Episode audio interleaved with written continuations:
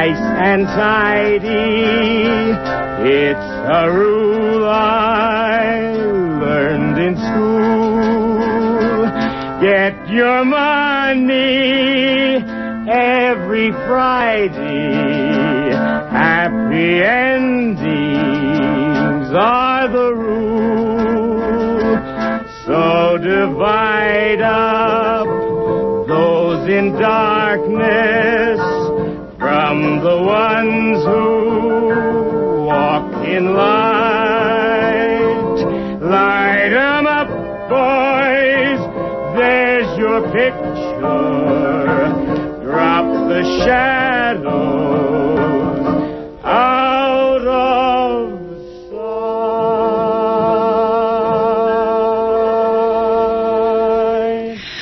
And this is Jennifer Stone with Stone's Throw. Today is Tuesday, September the 18th, 2007. oh, I'm all crabby today. I had a visit this morning from HUD, that's Housing and Urban Development. It's a federal agency. I'm really ashamed of my reaction to that sort of thing. It's petty paranoia. I didn't pass inspection. Oh dear, my one bedroom third floor apartment at the Harriet Tubman Terrace has a blocked door leading to the balcony. You know, fire regulations demand a clear path from the bedroom to the exit. Of course, they're right. I'm wrong. I should follow a few simple rules. You know, uh, I've just uh, arranged things the way I like them. I think I'm getting old. We must be careful of that, you know. Some of us get set in our ways. Aha. I'm also going to call Clutterbusters. My balcony is just loaded with stuff. I can see my mother turning over in her grave. she she used to say, yes, get it out of sight. She was a stern housekeeper. I used to leave all my feathers and hats and baubles and beads lying around. Mother was an architect. She studied um, Frank Lloyd Wright in college. That was her ideal. Form follows function. Interiors should be spacious and uncluttered. Like your mind, my dear, she would say. Yes, an uncluttered mind. Clarity, clarity. Frank Lloyd Wright's dictum was, the eye should rest. Meditation, serenity. Silence, emptiness. No lack of void. Ha. Actually, I sometimes wonder if my need for all that stuff, all my toys, is that rebellion or just sloth? I mean, Mother died in 1947. I was 13. Now, I don't think I was ever a rebellious daughter. Uh, uh, not with Mother, I mean. Uh, she did everything for me. As the people said back in the day, she spoiled me rotten. Nope. My piles of papers it's just my ongoing obsession with synthesis. You know, trying to squeeze the meaning out of thought, uh, trying to figure things out. You know, draw the line, make the tote, digest the world of words. There is more to know, more to understand. That's the way to freedom, to liberation. I think. Despair is silly at my age. I'm 73 as a powerless female in this decadent so-called democracy. I'm just baffled, at a loss. Our culture says we should want to have things, have everything, you know, consume, acquire stuff. Uh, I do collect junk. That's uh, that's my contribution to the uh, economy, right? I collect um, things like Pablo Neruda, seashells, dolls, artifacts, just bags of stuff, you know. I like a child. I like something that's shiny and bright. Uh, I have no wealth, no money at all. Uh, I am blessed with the Social Security now, and with that HUD housing, if I can keep it. How could I have been so stupid as to block the doorway. Uh, I'll have to move the furniture. I will have to conform. I don't know why I'm so upset by such a little thing, great goddess. Think about it. Think of New Orleans. Think how many people on this planet, you know, not only uh, don't know where they put their shoes, they don't have any shoes. I'm going to pull myself together, go down to the Goodwill today, get one more filing cabinet. I only have seven filing cabinets. Uh, that way I can get a synthesis, connect the dots, and become an essentialist before I die. You know, get it all together before all is lost. The uh, late great American poet Emily Dickinson wrote that her business was circumference. Circles the round world. Gertrude Stein used to say the world is round.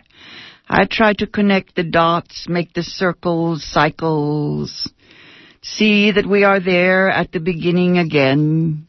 You know, we will know it for the first time. Uh, we just have to, what is the word, keep going and we go back to the beginning. Stein, Gertrude Stein's style, uh, she called it a continuous present, ongoing present. Um, I must do more of Gertrude Stein on these airwaves. Uh, too many people tell me it's too esoteric, too arcane, you know, effete. That's nonsense. Gertrude Stein has the 21st century pegged. She said the 20th century was the century where everything uh, destroyed itself. She had that peg too, yes circumference, making the circle, and then you synthesize it, boil it down, or let it soak. I'm trying to let it soak in the sorrows of our time. Ah, uh, wait patiently, see what will emerge from this petri dish. Uh, history is a petri dish. We don't know what will grow, which things will what do you call that, uh, bloom. The times, they are certainly a changing. Okay, yes, uh, it's funny how, yes, the uh, train of history, when it makes a sharp turn, most of the thinkers, well, half of them anyway, just fall off the train, just crash and, you know, disappear. The the great red star on the yes that that's the one that has burnt out. Uh, we had hoped that the great red star would come to something uh, communism gone the way of all the other absolutes as an ideal. You know we never realized it. Uh, there's no socialism uh, socialists got hold of it wrecked it same with democracy these days we understand, most of us know, that our human condition is imperfect at best. Just try to make it a little bit better. You know, good is done in small increments. On the other hand, you know, you can wreck everything uh, in a minute. Look at what Washington, D.C. has done, yes. Uh, bad stuff. That can be overnight. Uh, we can only keep trying. It's this Sisyphus task, you know? Keep pushing, move the thing an inch. Beckett said, try again. Fail again. Fail better. I remember when I was young, the wise women, the bourgeois women, they said, Oh, we must try to be happy. We must, we must try to, to enjoy life. Yes. Whatever happy means. Yes. When you think, when you think you can't keep up, just go to the head of the march. You know, go to the, uh, the, um, let's say, I guess today it would be women in pink. You know, just get out there and go right to the front. I don't know, uh, trying to be happy I thought about that the other day and I realized I wasn't going to have a tidy apartment and so I just gave up. I thought, well, I just, I won't even, I won't even grapple with that struggle. In a hundred years, where will it be? So I went out and I went to the, um, basic bird on college and I acquired a new cat. I got this cat. I named her Dementia. Dementia in absentia. She absents herself. She goes under the bed. She knows what to do in these times. Yes, hide. anyway, she's a charming cat. I I think what is it? Just I think that a cat a cat is the thing I need to remind me, you know, teach us to care and not to care. Cats care desperately about uh, what is it? Their existential survival, but uh, they don't care about us. They don't care if we live or die. I don't know. Uh, I was thinking this morning, watching my cat, uh, how nice it would be not to know all the things we know. How to live moment to moment like a little mammal. It is so soothing to watch a little mammal that does not have language, not our language, of course. Yes, indeed. Ah, anyway, what I thought I would do today is take a look at the most exciting book that's on my floor. It's the top of the uh, clutter pile, you know. Uh, it's a book that I want to give to my uh, economist son.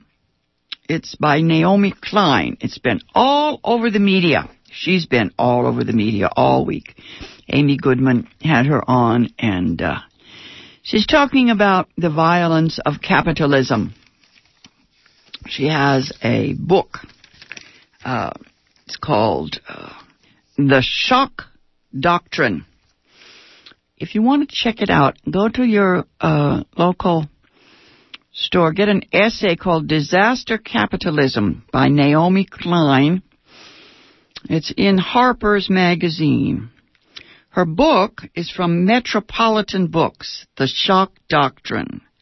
And she adapted the book into this essay uh, for Harper's Magazine. You can get that one. Uh, Disaster Capitalism tells all about the ways that disaster has become a profit making industry. Yes, I love it. I think of the carpetbaggers down south after the Civil War. There's so much. I, I think I first noticed it when I realized that there was a profit being made out of poverty. You know? I thought this is the most curious, curious. Uh, I, I thought I think when the prisons they started opening prisons for profit, and I thought there, there's just got to be something wrong with that. And uh, then I thought again. The fact is, uh, it has become an industry. The stock, market goes up now. Uh, think, uh, according to Naomi Klein, it went down for the last time, uh, 9-11. Now it just, uh, goes right up, up, up, up. anyway, I remember, um, when I first read Milton Friedman and my son tried to explain to me, uh, all about the free market, uh, I got very upset and I got very confused. Um, I'm one of those people who was raised in uh, the 50s, and I thought that, of course, sooner or later we would get some kind of socialist uh, arrangement, you know, something reasonable the way they have in the uh, more enlightened, wise European countries. Uh, actually, uh, I believe there was enough to go around. It looked like it from where I sat. Uh, of course, I was egalitarian. I believed in equity. And then I read David Stockman, the fellow who wrote, um, what was it? Uh, he was Reagan's economic advisor. He wrote, uh, I do not accept that equality is a moral principle. And I thought, what, what the hell is he talking about? Uh, you know, as I keep saying, in the ice cream parlor of my youth, uh, we we complained about materialism. You know, uh, we were beats. Don't like the word beatnik. I think Herb Caen invented the word beatnik, but uh, uh, we we dreaded the the great god Moloch. Uh, we had strangely all the comforts of life without very much wealth. I mean, it was wealth, of course, uh, but the materialism, the conspicuous consumption, that we didn't have. I remember living in a gated community down in uh, Laguna Beach. It's a beatific beach, absolutely beautiful, and I suppose uh, they were trying to keep the ordinary folks off the beach. Uh, anyway,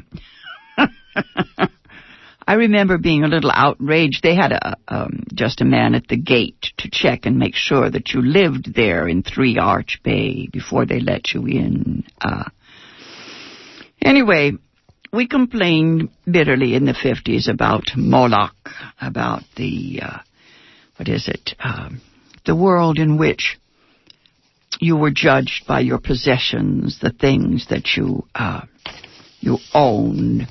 I'm not sure. Um, I don't think. What is it? It's hard to say how much uh, how much things have changed. They've. What is it? I think we we have to look at the scale of the privatization. You know, thinking of Blackwater this morning. Bye bye Blackwater. The uh, carpetbaggers down in. Uh, in uh, the uh, in Iraq, where uh, everything now is for sale. Uh, the country, obviously, uh, outsourcing, they call it. Um, let me read you just a little snippet of Naomi Klein in her essay "Disaster Capitalism." Uh, she writes, "Everywhere in Iraq." the wildly divergent values assigned to different categories of people are on crude display. In Iraq, yes, the lucky get Kevlar, the rest get prayer beads. she writes, like most people, I saw the divide between Baghdad's green and red zones as a simple byproduct of the war. I have a footnote here. I was thinking of the the guards now in New Orleans. Uh, that scene, of course, is similar to the scene in Iraq. Uh, Naomi goes on to say, "This is what happens when the richest country in the world sets up camp in one of the poorest." But now, after years spent visiting other disaster zones, from post-tsunami Sri Lanka to post-Katrina New Orleans, I've come to think of these green zone, red zone worlds as something else. Fast forward versions of what free market forces are doing to our societies, even in the absence of war. In Iraq, the phones, pipes, and roads had been destroyed by weapons and trade embargoes. In many other parts of the world, including the United States, they have been demolished by ideology, by the war on big government, the religion of tax cuts, the fetish for privatization. Ah, yes. She says that in Iraq, Westerners and their Iraqi colleagues have checkpoints at the entrances to their streets. They blast walls in front of their houses. They have body armor, private security guards on call at all hours. They travel the country in menacing armored convoys with mercenaries pointing guns out the windows as they follow their prime directive to protect the principle. With every move, they broadcast the same unapolog- unapologetic message. We are the chosen. Our lives are infinitely more precious than yours. The middle class Iraqis, meanwhile, cling to the next rung down the ladder. They can afford to buy protection from local militias. They are able to ransom a family member held by kidnappers. They may ultimately escape to a life of poverty in Jordan. But the vast majority of Iraqis have no protection at all. They walk the streets exposed to any possible ravaging. Nothing between them and the next car bomb but a thin layer of fabric. Now, I'm interrupting here. As I read this essay by Naomi Klein, I kept thinking in my uh, naive, childish way of the television, um, the television series Rome. As very funny. They were very careful. The writers showed you what happens in a city, you know, when it's under siege and when there's certainly no police power. Uh, the fortunate can pay for protection. Remember one scene in Rome, they pay one of the um, local strongmen. He's a Jew, and uh, uh, the uh, Octavian, the future uh, emperor, says to him, he says, well, "We don't expect you to work for the state, you know, pay you personally, you know. Obviously, you're an outsourced, you're a, a mercenary." Uh, anyway, Naomi Klein goes on about the crumbling infrastructure both at home and abroad. Uh, she says, when the crumbling infrastructure is blasted with increasingly intense weather, that's Katrina, the effects can be as devastating as war. You don't need a war, you know. You just, just leave things alone. Uh, they will fall apart. She writes, last February, for instance, Jakarta suffered one of these predictable disasters. The rains had come as they always do, but this time the water didn't drain. Yes. The famous putrid sewers filled up. The city filled up like a swimming pool. There were mass evacuations. Uh, at least 57 people were killed, and no bombs, no trade sanctions were needed for Jakarta's infrastructure to fail. In fact, the steady erosion of the country's public sphere had taken place under the banner of free trade. For decades, Washington backed structural adjustment programs uh, had pampered investors and starved public services. Yes, led to such cliches of lopsided development as the glittering shopping malls with indoor skating rinks surrounded by moats of open sewers Of course, now these sewers have failed completely. Another footnote here. I remember the great Arundhati Roy, one of her essays on uh, what was happening in India. She pointed out that there were, uh, uh, well, I won't call them beggars, uh, laborers in rags, people with no um, no resources at all, laying fiber optic cables by candlelight late at night. Uh, the old India up against the new, um, that is, you know, public squalor right upside uh, private affluence, that kind of thing. Uh, she writes, in wealthier countries where public infrastructure was far more robust before the decline began, it has been possible to delay this kind of reckoning. Politicians have been free to cut taxes, rail against big government, even as their constituents drove on, studied in, and drank from the huge public works projects of the 1930s and 1940s. But after a few decades, that trick stops working.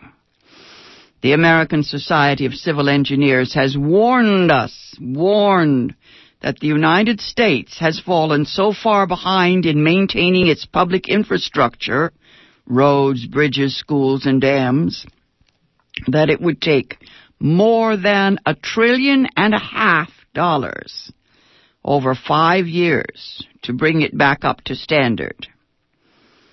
This past summer, those statistics came to life. You know, the collapsing bridges, the flooding subways, the exploding steam pipes, and the still unfolding tragedy that began when the New Orleans levees broke.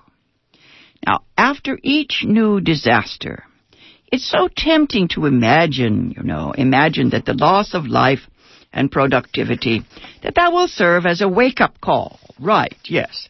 Provoking the political class to launch some kind of new New Deal. Another footnote here. I remember, uh, in my own foolishness, I remember that our last earthquake, um, I was standing in a rattling phone booth down on, uh, well, near Shattuck Avenue here in Berkeley, and there were a couple of young people there. We were holding hands and watching the street move like the waves of the sea.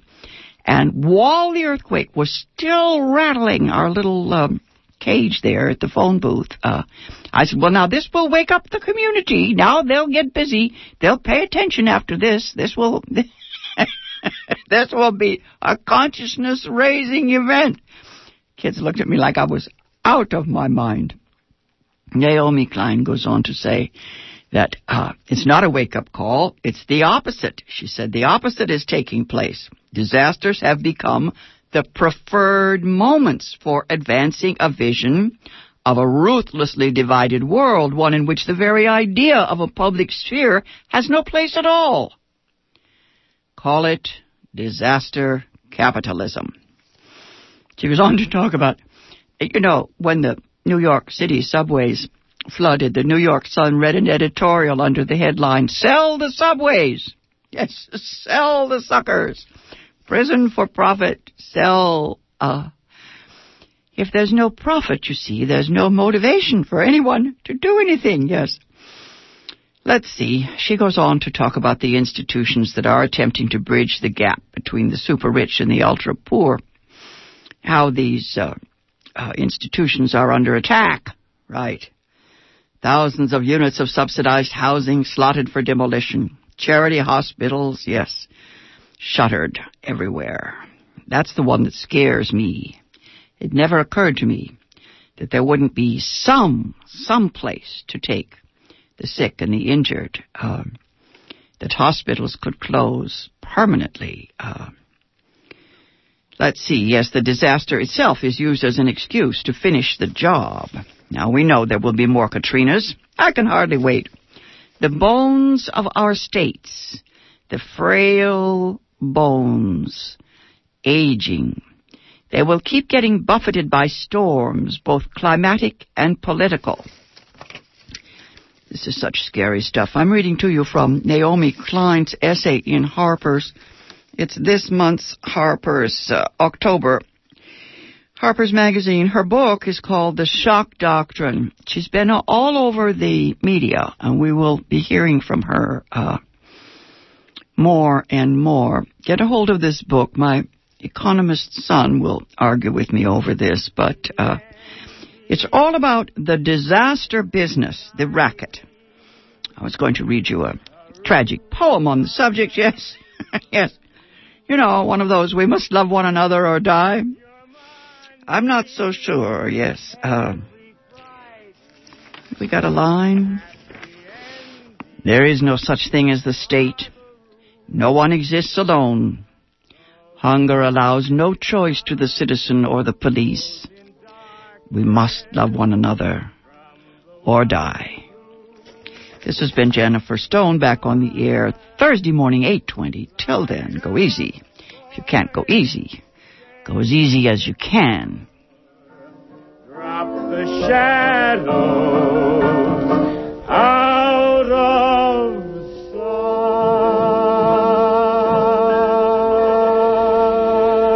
sight. I'm Aaron Glantz, here to tell you about a new website launched by KPFA, The War Comes Home, online at warcomeshome.org.